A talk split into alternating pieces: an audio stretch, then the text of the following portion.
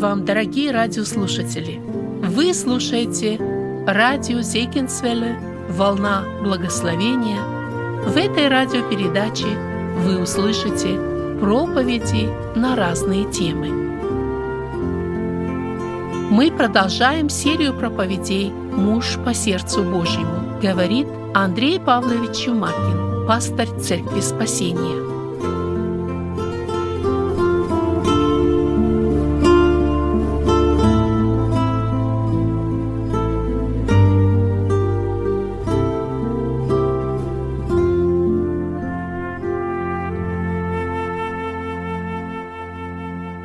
Мы продолжаем брать уроки из жизни царя Давида, и сегодня мы подошли к 18 главе первой книги Царств, и вот эту главу можно назвать «Выстраивай верные отношения». В Библии очень много говорится об отношениях, о том, как правильно строить отношения, каковы должны быть наши отношения. И в этой главе мы будем также смотреть, как Давид показывает нам, как правильно строить отношения с разными людьми, с теми, кому мы подчиняемся, или с теми, кто нам подчиняется. Как правильно делать эти отношения, потому что мы увидим в самом конце, что взаимоотношения с людьми и все эти выстраивания отношений в конечном итоге показывают на самые главные взаимоотношения, наши взаимоотношения с Богом. И Давид правильно выстраивал отношения, по той причине, что у него были правильные взаимоотношения с Богом, и в этом он и дает нам очень важный урок. С другой стороны, когда мы смотрим на 18 главу, у нас возникает вопрос, может быть, я хотел бы, чтобы вы подумали об этом вопросе. Хотели ли бы вы знать, чтобы Бог открыл вам ваше будущее здесь на земле?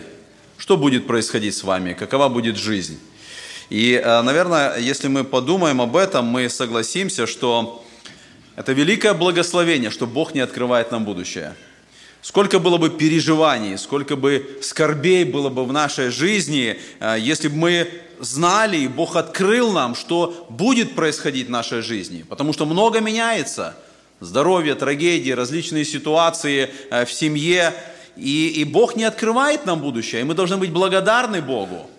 И это помогает нам жить каждый день, уповая на Господа, доверяя Ему тот день, который Бог дает нашей жизни, надеясь на Господа. Поэтому мы видим, что Господь не открывает нам будущее, и также Бог не открывал и Давиду будущее его.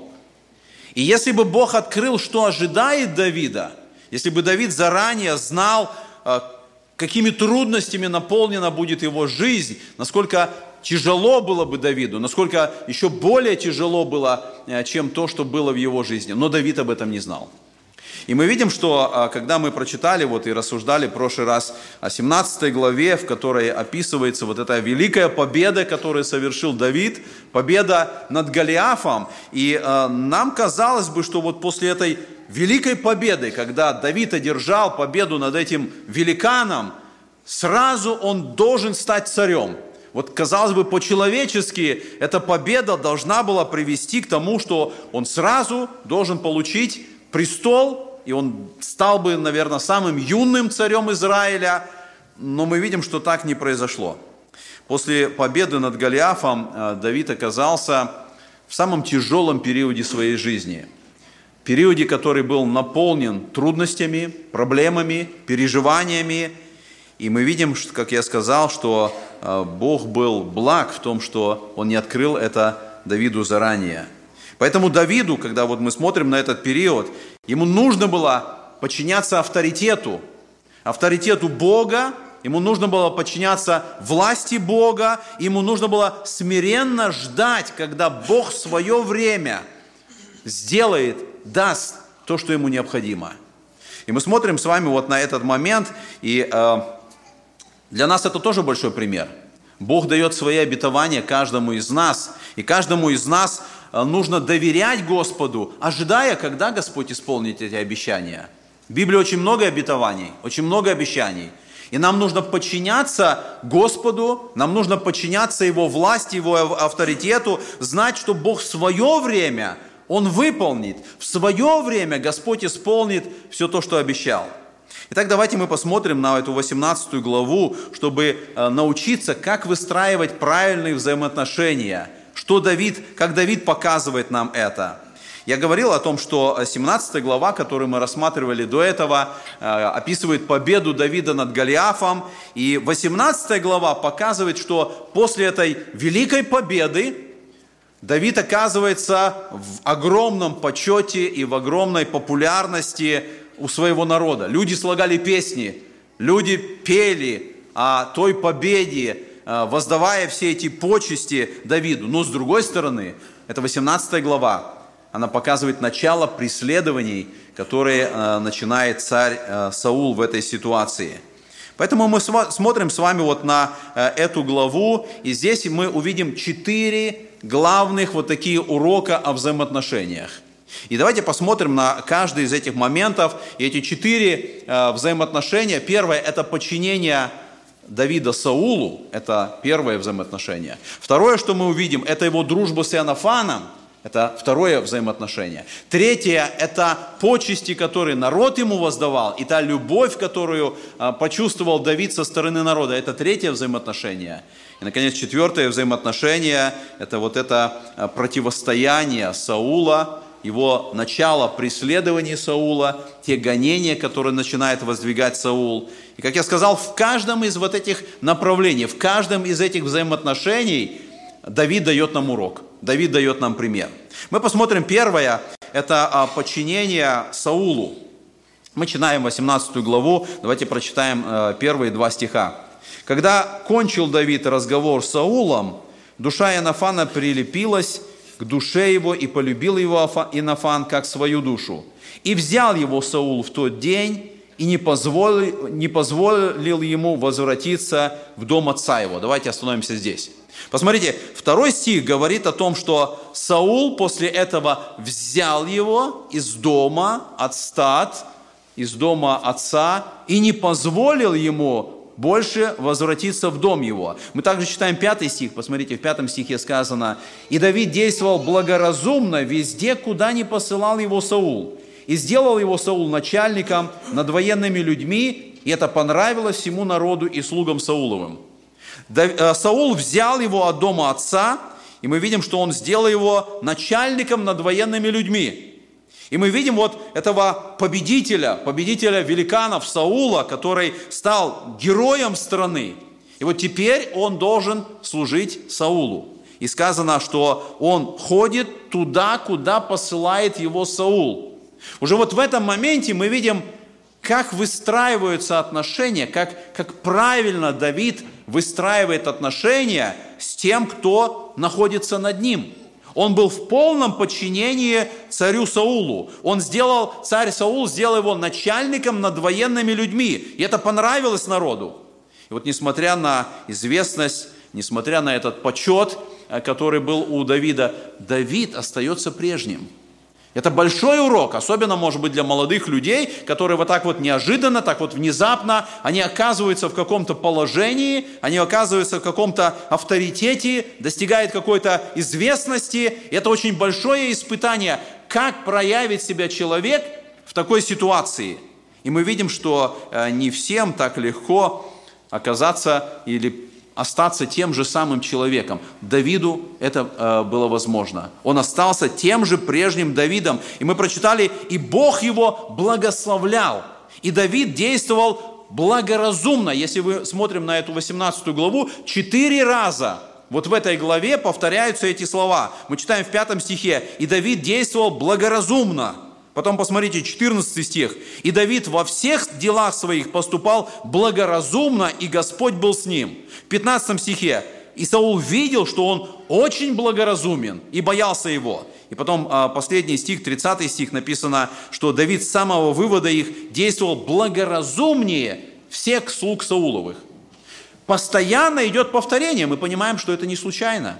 Если автор Писания повторяет одно и то же несколько раз, на это делается ударение, что Давид, который вот в этой ситуации достиг такого положения, он смиряется перед Саулом, он поступается благоразумно. Именно поэтому вот в 28 стихе написано «И увидел Саул, и узнал, что Господь с Давидом». Саул увидел эту ситуацию, он понял вот это состояние и верное отношение Давида, когда герой, победитель, который, казалось бы, спас всю армию, спас всю страну, который должен был занять положение царя, но он подчиняется царю Саулу, и он служит ему, и он ходит туда, куда посылает его царь. Нам очень важно взять вот эти уроки подчинения, потому что наша задача понять, что значит быть мужем по сердцу Божьему. И мы смотрим вот на эти примеры подчинения, и нам важно увидеть, что Писание постоянно учит нас важности подчинения. Мы можем здесь отметить несколько моментов. Первое, что мы видим, Слово Божие говорит, отсутствие власти приводит к хаосу. Это заметно всегда и везде, потому что греховная природа человека, она всегда ведет к хаосу. Греховная природа человека не желает подчиняться, не желает смиряться ни перед кем. Мы читаем в 53 главе, помните книги пророка Исаия, известный стих. «Все мы блуждали, как овцы, совратились каждый на свою дорогу». Это определение греховной природы человека, который не желает подчиняться. Каждый, написано, совратился на свою дорогу. Каждый желает идти своим путем. Нету желания какого-то подчинения, какой-то власти, какому-то руководству, потому что грех побуждает человека идти на свою дорогу вместо дороги Божьей, вместо пути, который Господь нам предлагает. Это наша греховная природа, и мы хотим идти по своей дороге. И мы видим, к чему это приводит к жизни. Когда человек не признает проблему греховной природы, тогда все свои поступки он оправдывает. И мы видим, что в жизни, в обществе это приводит к безвластию, это приводит к хаосу, и вся причина в греховной природе человека. Именно по этой причине Бог установил власть. И власть – это Божье установление. И для того Бог сделал, для того, чтобы был порядок. Порядок был в стране, порядок был в мире. И мы видим, особенно вот последнее время в Америке, вот это восстание против власти. Мы видим, как это проявляется, восстание против порядка. И я сказал, причина в том, что жители Америки все меньше и меньше соглашаются с наличием греховной природы в человеке. И когда нету греховной природы, когда люди не признают греховную природу, тогда они отказываются подчиняться власти. Потому что тогда они утверждают, что любой их поступок, он верный и правильный, что бы они ни делали. Поэтому мы видим, что сегодня идет вот это полное неподчинение авторитету, начиная с учеников в школе, продолжая неподчинение полицейским, неподчинение любой власти, которая существует. Это приводит к беспорядку и хаосу на улицах, в городах, в школах. Где бы то ни было, мы видим это проявление, потому что, когда человек не понимает проблему греха, это ведет его к восстанию. Человек восстает против власти и не желает подчиняться. И таким образом, Богом установленный авторитет, он уходит из семьи, как авторитет и власть мужа над женой, родителей над детьми. Этот авторитет уходит из церкви, когда люди, которые не понимают Богом установленную власть, не желают подчиняться служителям. Этот авторитет уходит из государства, из общества, как мы видели. Потому что авторитет и власть сдерживают нашу греховную природу. Бог установил, и поэтому нам нужны президенты, губернаторы, мэры, нам нужна полиция, нам нужны учителя в школах, нам нужны родители в семьях, нам нужны служители и пресвитеры в церквях. Это Богом установленный порядок, и поэтому мы должны понимать и подчиняться руководителям. Второй момент, который мы можем отметить, вся власть от Бога. И мы читаем этот текст Писания, и Библия говорит нам, что Бог есть источник власти. Бог есть источник власти, а сатана – это источник восстания. И мы видим эту противоположность. Римлянам 13 глава, в 1 стихе написано: «Всякая душа да будет покорна высшим властям, ибо нет власти не от Бога, существующие же власти от Бога установлены». Этот текст не говорит о том, что каждый представитель власти от Бога, что Гитлер от Бога, или Сталин, или Путин, или Байден. Этот текст говорит о том, что Бог установил статус власти, Бог установил сам институт власти. И подумайте вот в этой ситуации о Сауле. Господь, написано, отошел от него, хотя он был помазан на царство. Он был царем, но Господь отошел от него, Господь отверг его. Но несмотря на это, Давид продолжает подчиняться ему. Давид продолжает подчиняться ему не как личности, но статусу, положению царя. Мы видим во всей этой главе вот это подчинение и смирение Давида перед царем Саулом. Вы помните, немножко позже, мы будем касаться это дальше, когда к Давиду, уже царю, приходит отрок, который сообщает о том, что он убил Саула. И вот в этой ситуации, когда Давид узнал об этом, он говорит: «Как не побоялся ты поднять руку, чтобы убить помазанника Господня?» И помните, он сам отдает приказ отрокам, и эти отроки убили этого отрока. То есть мы видим вот это подчинение Давида, он принимает важность покорности власти, он понимает это Богом установленный авторитет. В Новом Завете мы читаем в 13 главе, дальше сказано: «Посему противящиеся власти противятся Божьему установлению, а противящиеся сами навлекут на себя осуждение». В этом тексте сказано, что власти установлено, сказано, ибо он начальник, он есть Божий слуга, потому что он исполняет вот эти определенные власти предназначения. И нам важно это понять. И мы знаем, что Антихрист, который однажды придет, о нем говорит Священное Писание, он назван беззаконник. То есть мы видим вот эту противоположность, потому что Иисус Христос установит царство. А царство Иисуса Христа означает его власть.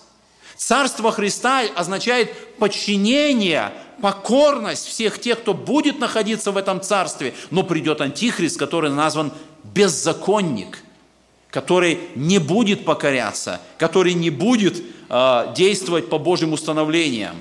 И мы, к большому сожалению, видим, что то, что сегодня происходит, когда по всему миру, и в том числе вот особенно в нашей стране мы замечаем, действует вот этот дух восстания, дух непокорности власти, дух, который побуждает людей идти против власти. Но мы знаем, что Иисус Христос оставил нам молитву «Отче наш». И вы помните, в этой молитве Он учил нас молиться: «Да приидет Царствие Твое». Вот эти слова, которые произносятся, они показывают, что тот, кто молится этой молитвой, он признает власть Божию, он признает царство Иисуса Христа, и он молится: «Да приидет Царствие Твое, потому что я хочу покоряться этой власти». И потом в этой молитве сказаны слова: «И да будет воля Твоя и на земле, как на небе». Это покорность власти, это понимание и подчинение. И другой момент, который мы можем отметить: последствия восстания против власти, они очень серьезные. Потому что если власть установлена Богом, это значит восстание против власти, это серьезное преступление. Оно имеет серьезные последствия. И опять же мы сегодня можем заметить, что современные кумиры, за которыми следует молодежь, они очень часто показывают противостояние. Они показывают дух восстания против власти. Как бы это ни выражалось, это и музыканты, это спортсмены, это звезды Голливуда, там или здесь они показывают вот свое свободомыслие, они показывают, что они не подчиняются каким-то установлениям, нормам, каким-то законам, они не подчиняются власти, они идут против власти и авторитетов. И это помогает им иногда быть более популярными, потому что любой скандал, любая какая-то такая острая ситуация, это только повышает их популярность, и они сознательно идут на это. И учат этому молодежь, и учат этому детей. И вот что Самуил однажды сказал Саулу. Вы помните, когда Саул согрешил, и Господь, Самуил говорит, или Господь вот послал ему это слово, он говорит: «Неужели все сожжения и жертвы столько же приятны Господу, как послушание гласу Господа? Послушание лучшей жертвы и повиновение лучше тука овнов». Мы видим, Господь учит важности послушания и подчинения. И вы помните, что Саул начал оправдываться. Он начал говорить: я же жертву принес, я взял лучшее, я для Господа это принес. И Самуил говорит: Бога нельзя этим купить. Бога нельзя купить жертвами, какими-то своими действиями.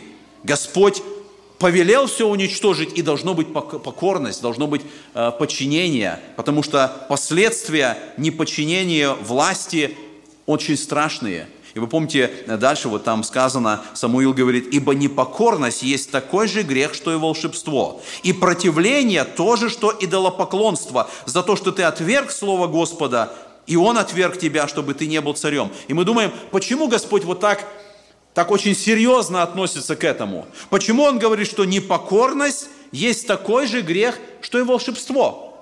Подумайте, что такое волшебство?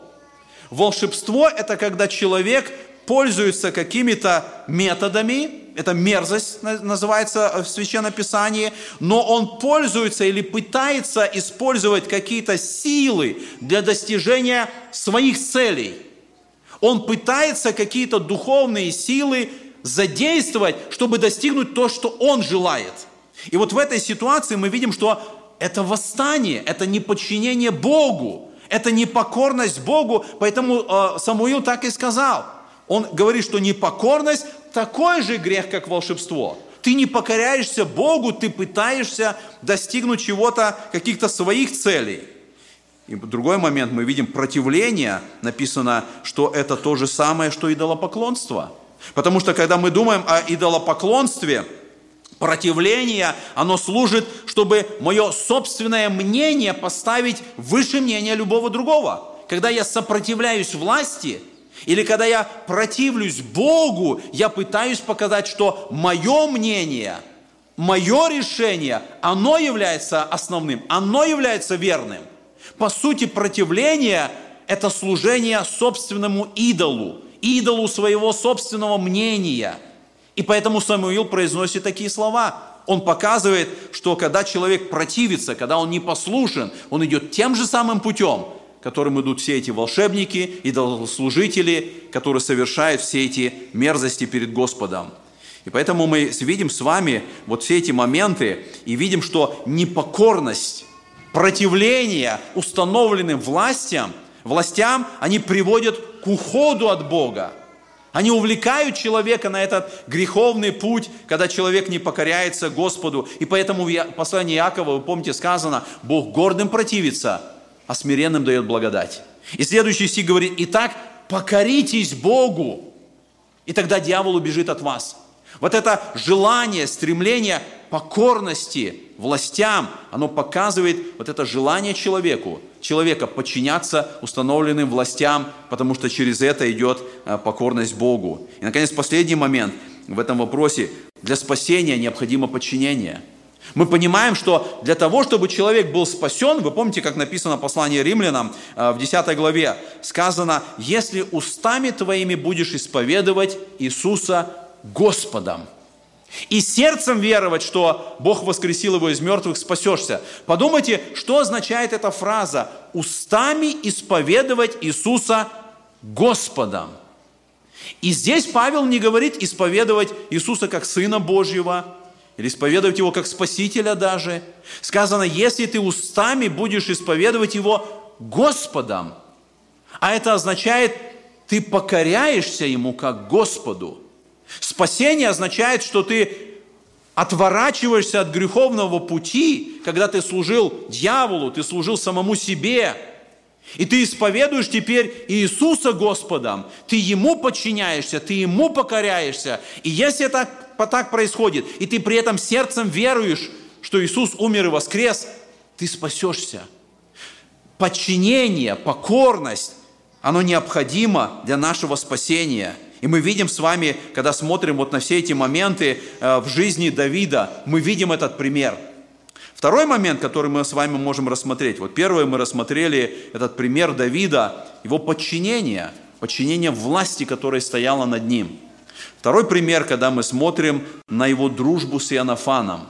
Его дружба с Ионафаном также учит нас правильным взаимоотношениям, которые должны быть выстроены. выстроенные между друзьями. Ионафан, это был сын Саула, и мы с вами уже прочитали этот первый стих, который говорит, что душа Ионафана прилепилась к душе Давида, и полюбил его Ионафан, как свою душу. Я не знаю, встречались ли Ионафан и Давид до этого. Скорее всего, нет. Скорее всего, первый раз Ионафан, сын царя, он увидел вот этого юношу Давида, когда он вышел на эту битву с Голиафом. И когда он одержал эту победу, мы видим, что у него возникло это желание быть другом с Давидом. И мы видим, вот во всех этих взаимоотношениях со стороны Ионафана нету никакой зависти, нету никакого переживания, хотя мы понимаем, и Ионафан понимал, что Давид – это претендент на его место. Ионафан – это сын царя.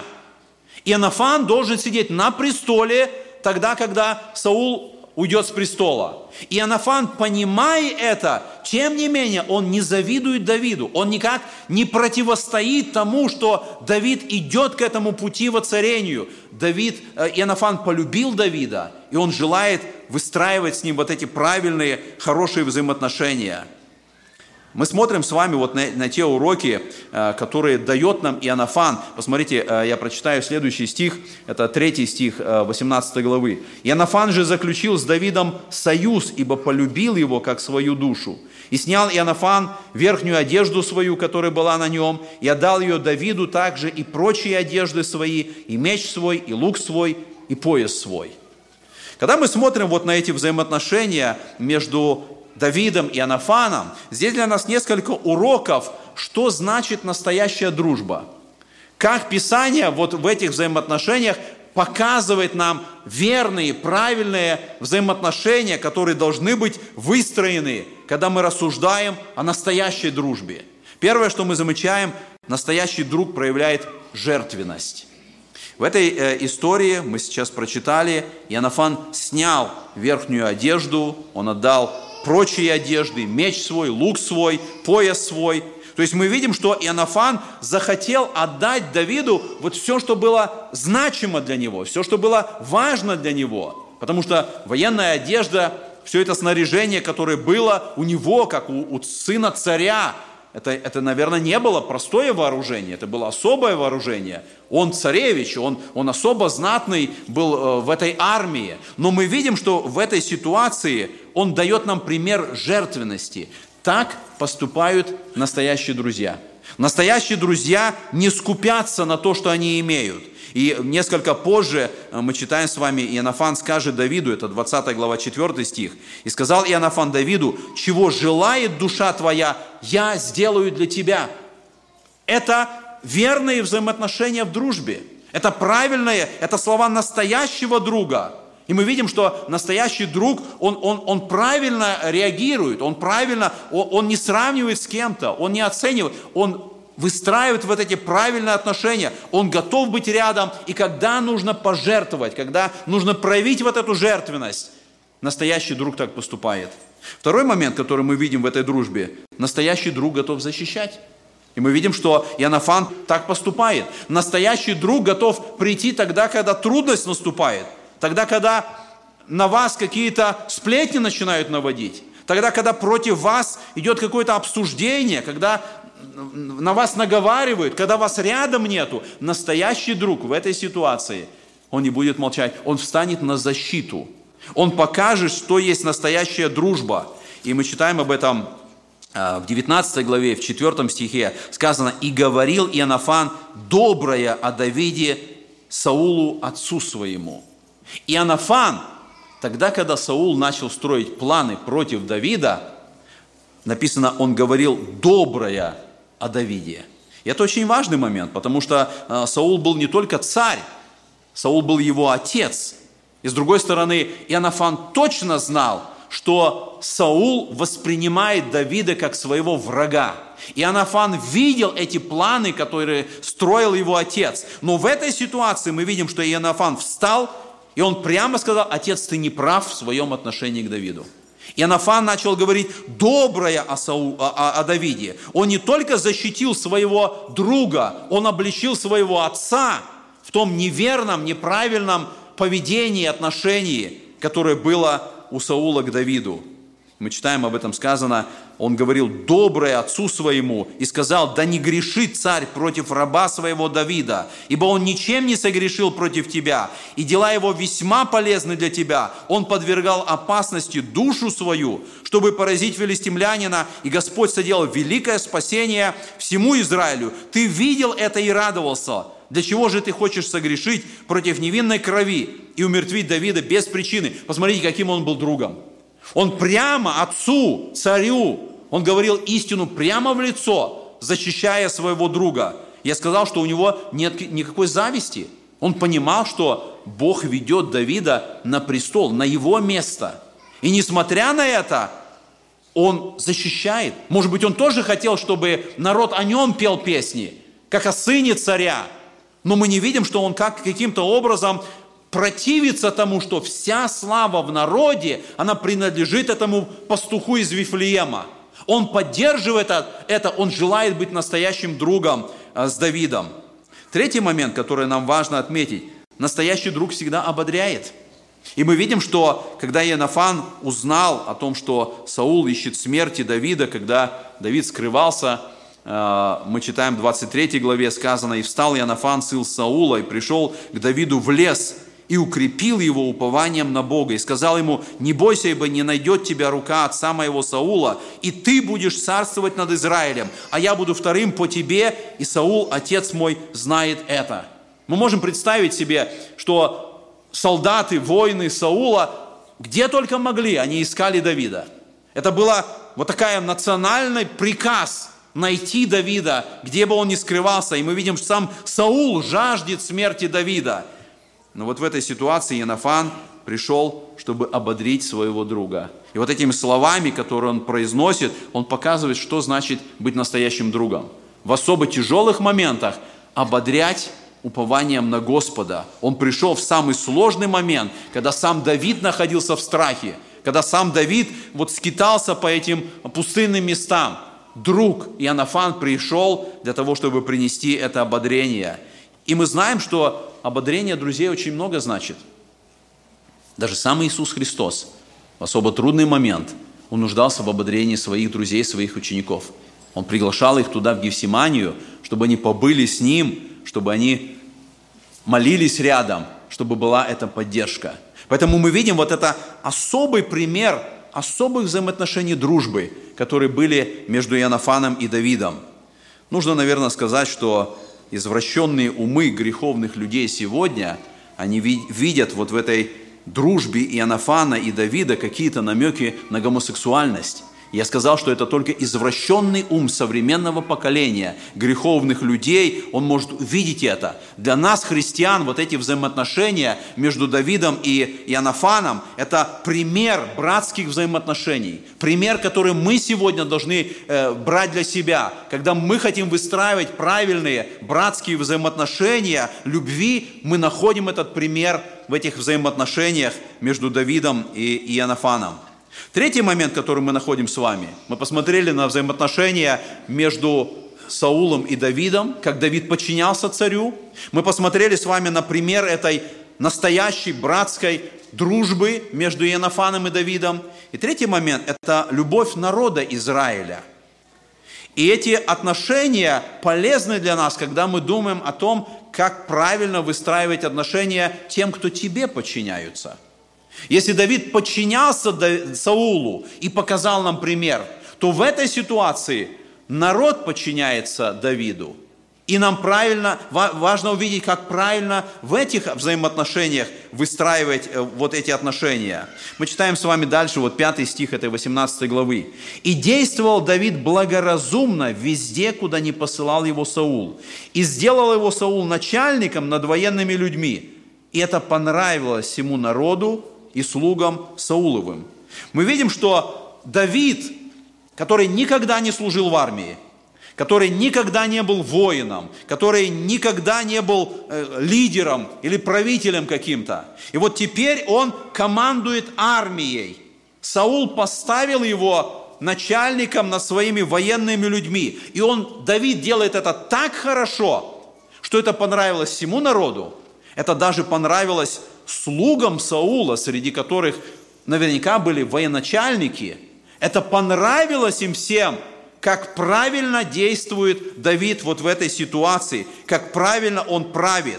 И мы видим, что Давид знал, как вести себя, как выстраивать правильные взаимоотношения с подчиненными. И не случайно мы прочитали, сказано, он действовал благоразумно. Он проявляет мудрость, он проявляет благоразумие, куда бы ни посылал его Саул. Это нравится слугам, это нравится армии, это нравится людям, народу простому, нравится, как ведет себя Давид. И поэтому мы читаем с вами, что 6 стиха, что когда они шли по возвращении, вот после победы, и написано, что женщины из всех городов Израилевых, они вышли навстречу Саулу, царю с пением и плясками, с торжественными тимпанами и кимвалами, и восклицали игравшие женщины, говоря, «Саул победил тысячи, а Давид десятки тысяч».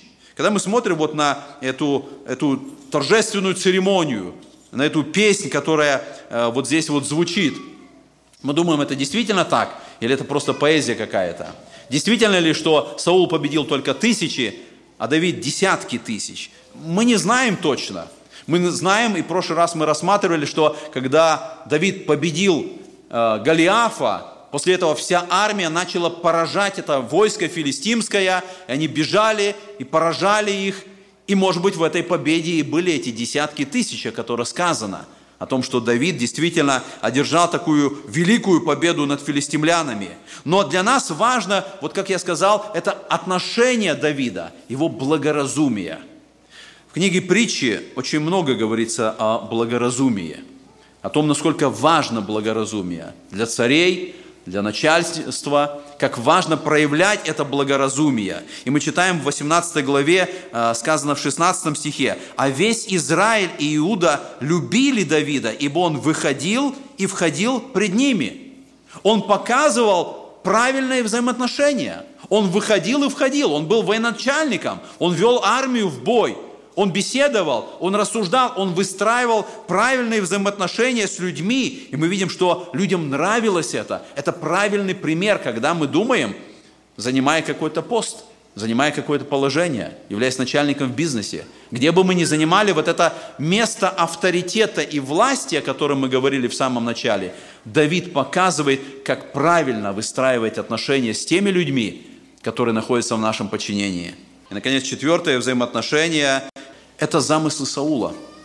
Окончание этой главы показывает, как Саул начинает гонение и преследование Давида.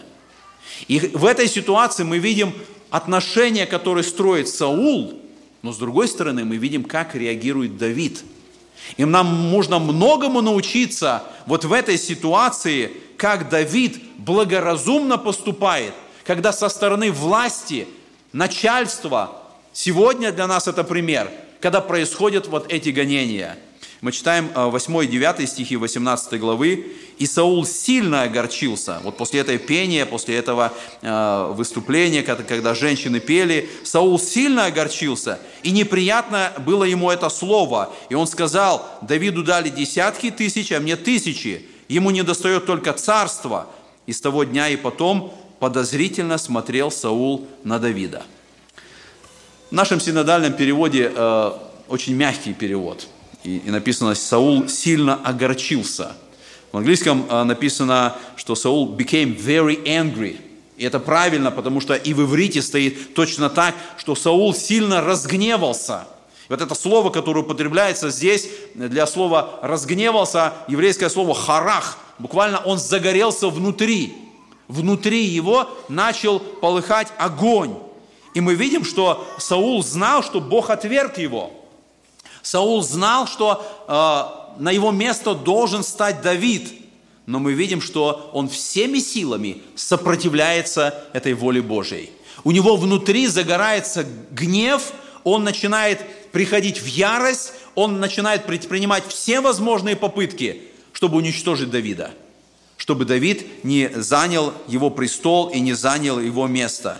И мы видим, что вот этот внутренний гнев через какое-то время переходит в страх.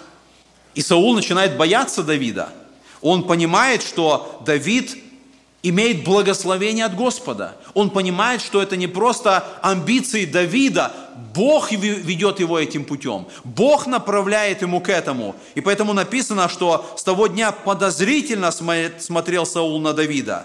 Мы видим, что вот это гнев приходит к страху, а потом начинает проявляться зависть, которая ведет и толкает Саула на желание преступления и убийства. Зависть, которая начинает разъедать Саула внутри. Он желает остаться царем. Он желает быть на престоле. И зависть толкает его на все эти действия, о которых мы читаем. И вот мы читаем 12-13 стихи. «И стал бояться Саул Давида, потому что Господь был с ним, а от Саула отступил». И удалил его Саул от себя, и поставил его у себя тысяченачальником, и он выходил и входил пред народом. И 15 стих. Саул видел, что он очень благоразумен, и боялся его. Нужно сказать, что когда люди неверующие, не знающие Бога, встречаются с человеком, который любит Бога, живет по Писанию, знает истину и стоит в этой истине, что бы ни происходило, эти люди начинают побаиваться такого человека. Потому что вот это Божье присутствие и Божья благодать ощущаются и видимы. И мы видим, что это происходило вот в этих взаимоотношениях между Давидом и Саулом. И Саул начал бояться Давида, потому что он знал, что Господь с ним. Но несмотря на это, вот это греховное состояние Саула, оно толкает его идти вот на все эти преследования, которые он начинает проявлять в отношении Давида. И мы видим, что настоящая суть вот человека, потому что вот эти слова, которые он произносит, что Давиду дали десятки тысяч, а мне тысячи, это его внутренние мысли, это его размышления. И мы можем с вами прийти к этому выводу, что мысли человека, когда он наедине с самим собой, определяют, кто он есть на самом деле.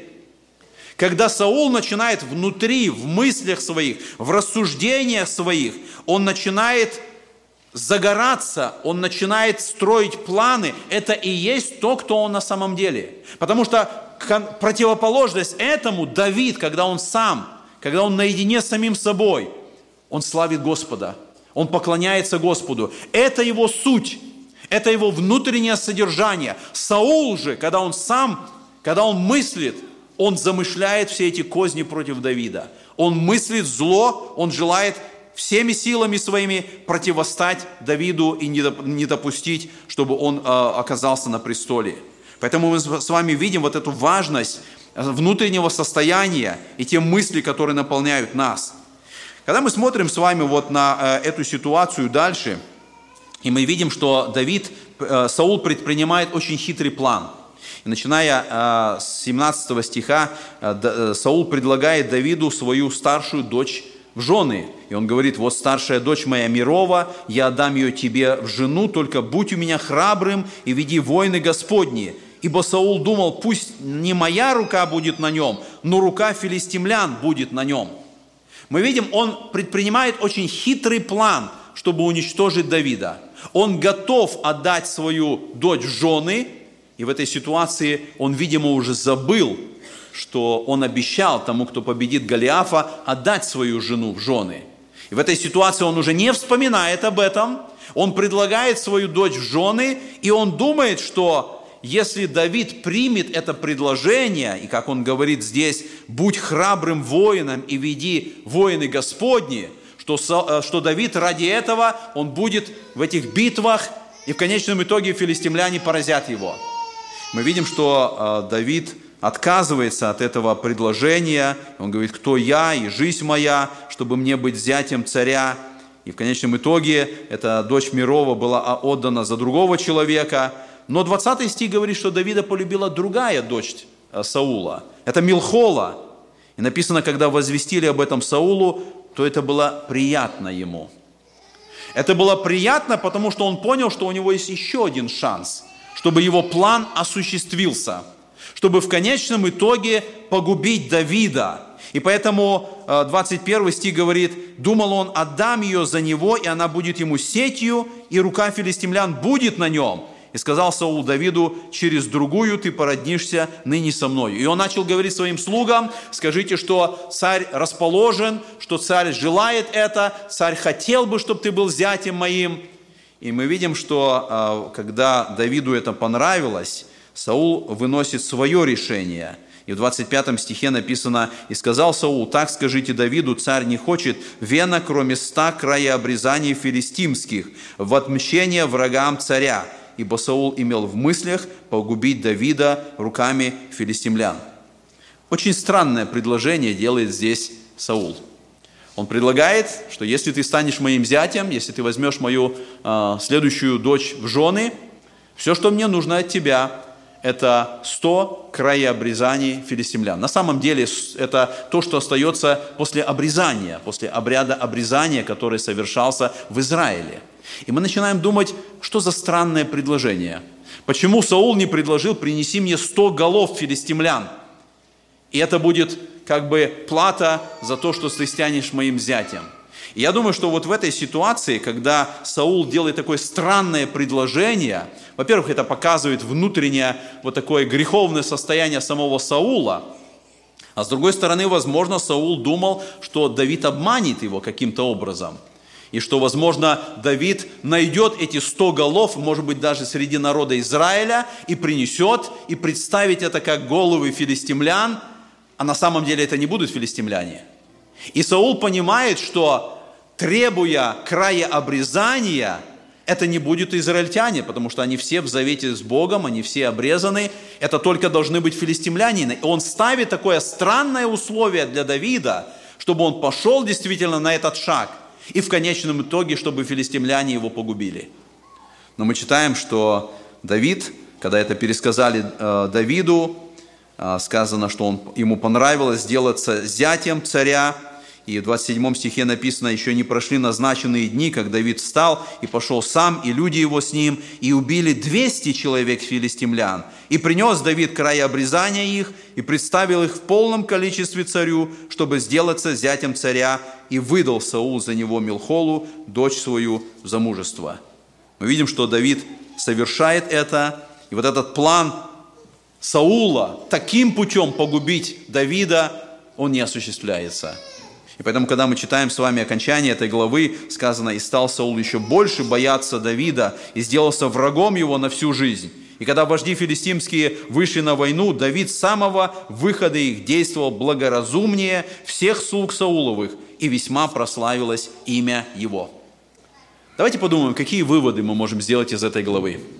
Что для нас важно, какие уроки мы можем взять для себя, когда думаем о всех этих взаимоотношениях, как правильно выстраивать взаимоотношения.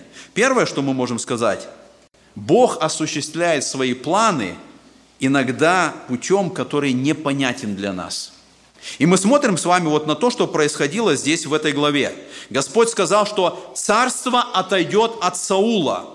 И мы видим, как в этой главе царство постепенно отходит от Саула. Но, наверное, не так, как мы бы ожидали. Потому что я сказал, мы, наверное, ожидали, что как только Давид победил Голиафа, он сразу должен быть царем. Народ его признал, он сразу должен быть на престоле. Бог осуществляет свои планы в нашей жизни, иногда тем путем, который не всегда понятен для нас.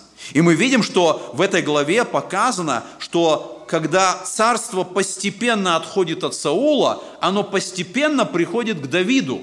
И эта глава показывает, что Давид уже не только в доме или во дворце царя, он же друг с сыном царя, и уже его жена является дочерью царя. То есть мы видим, что в этой ситуации у него особые отношения. Армия на его стороне, народ на его стороне. Уже вот это признание. То есть мы видим постепенно, как царство или как движение идет Саула вниз, вниз и вниз. И с другой стороны, движение Давида вверх и вверх. Мы можем сказать, что в нашей жизни бывает таким же путем. Бог действует, но его пути – это не наши пути. И Бог осуществляет свои планы путем, который не всегда понятен нам. И нам казалось бы, вот таким образом, вот так Бог должен сделать, вот таким образом Господь должен выполнить свои обещания. Бог всегда выполняет свои обещания, но не всегда так, как мы считаем, не всегда тем путем, который нам кажется верным и правильным. Эта история, эта глава показывает, Бог всегда осуществляет свои планы. Второй урок, который мы можем взять: Слово Божие абсолютно верно. Бог предупредил Саула о том, что он будет наказан, потому что он виновен перед Богом. И мы видим, что Саул не покаялся, Саул не признал свою вину, и Бог исполняет свое слово.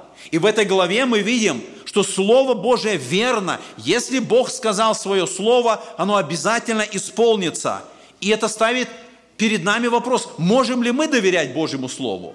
Слово Божие абсолютно верно, и мы точно всегда можем доверять Божьему Слову, Его обетованию, Его наставлениям. В этой истории, в этой главе для нас это очень ярко показано. Третий момент или третий урок, который мы можем взять. Слово Божие учит нас любить ближнего, как самого себя. И этот урок мы находим в Ионафане. И вы помните, о нем сказано, он полюбил Давида как свою душу. В Новом Завете эти слова повторяются для каждого из нас, чтобы мы любили ближнего, как самого себя. И Ионафан показывает, как это осуществить. И мы смотрим с вами, и понимая, что это новозаветная заповедь, которая относится к каждому из нас, мы берем этот урок вот из этих взаимоотношений Ионафана и Давида. Четвертый момент, или четвертый урок, который мы можем взять. Зависть приводит к падению. Зависть – это вот эта гниль, которая начинается внутри человека, в костях человека, которая, если не будет побеждена, если не будет остановлена, она в конечном итоге приведет к поражению и к падению человека. И мы видим, что Давид, он был самым верным слугой Саула. Он был верным, он делал все, что необходимо, но Саул завидовал, и он боялся. И поэтому сегодня, когда мы оглядываемся вокруг, нам важно понять опасность зависти, когда она начинается где-то внутри, мы смотрим друг на друга. Зависть в материальном положении, в достатке, в служении, в чем бы то ни было. Если мы позволяем, чтобы это начало было где-то внутри, это в конечном итоге приведет к падению, приведет к поражению. Именно поэтому в послании Галатам, 5 главе, в 26 стихе Павел говорит, не будем друг другу завидовать. Он знает эту опасность, он знает это заражение, он знает эту гангрену, которая в конечном итоге осуществит вот это поражение. Поэтому этот урок, смотря на Саула, мы должны взять для себя этот урок. И поэтому, когда мы оценим вот всю эту главу, нам важно ответить на вопрос, каждый из нас, кто я? Я Саул или я Ионафан?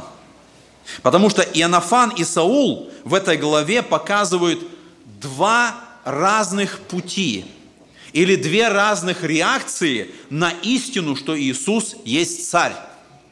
Мы с вами видим, что Бог избрал Давида. Он должен быть царем. И Саул, даже зная о том, что это Божье решение, тем не менее он был против этого. Он искал смерти Давиду. С другой стороны, Ионафан тоже знал, что Бог избрал, что Давид должен быть царем. Он понимал, как я сказал, что Давид должен занять его место, но он заключил завет с Давидом. Он делал все возможное, все необходимое, чтобы в конечном итоге Давид стал царем. И мы смотрим на Новый Завет, и мы знаем, что Бог избрал Сына Своего, который должен стать царем здесь на земле, который должен установить свое царство. Бог определил, что царство Иисуса Христа, оно будет установлено. И мы можем пытаться, как Саул, сделать все необходимое, чтобы мы остались царями, чтобы нам сидеть на престоле. Мы будем предпринимать все возможное, чтобы Иисус не царствовал, чтобы Он не занял свое место на престоле. И если мы идем таким путем, это в конечном итоге приведет нас к погибели. Но с другой стороны, мы можем выбрать другой путь. Мы можем вступить в завет с будущим царем. Мы можем, подобно как Ионафан, заключить эти особые взаимоотношения с Давидом. И нам сегодня очень важно понять, это единственно правильный путь, когда мы вступаем в завет с Господом нашим и имеем эти особые взаимоотношения, потому что мы точно знаем, что Он однажды придет, Он установит свое царство, Его царство будет по всей земле, и поэтому нам важно понять, что это единственный путь поклониться, подчиниться этой власти, этому авторитету и служить Иисусу Христу. И вот наша тема, о которой мы сегодня говорили, о выстраивании правильных взаимоотношений. Нам важно понять, что самое главное взаимоотношение – это между нами и Богом. Самые главные взаимоотношения, которые мы должны выстроить, это между мной и Иисусом Христом. И поэтому сегодня нам важно ответить на этот вопрос. Кто я в этих взаимоотношениях? На кого вы похожи сегодня? На Саула или на Ионафана? И помоги нам, Господь, выбрать правильный путь, чтобы быть в завете с Господом нашим, чтобы, когда Он придет и установит свое царство, мы были в этом царстве. Аминь.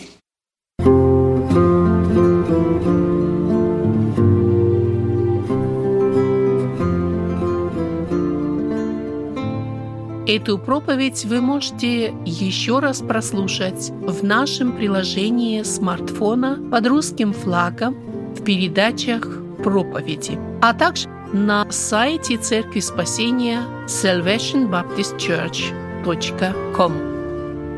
Вы слушали радио Зекинсвелле «Волна благословения», город Детмольд, Германия. Дорогие радиослушатели, мы желаем вам Божьих благословений.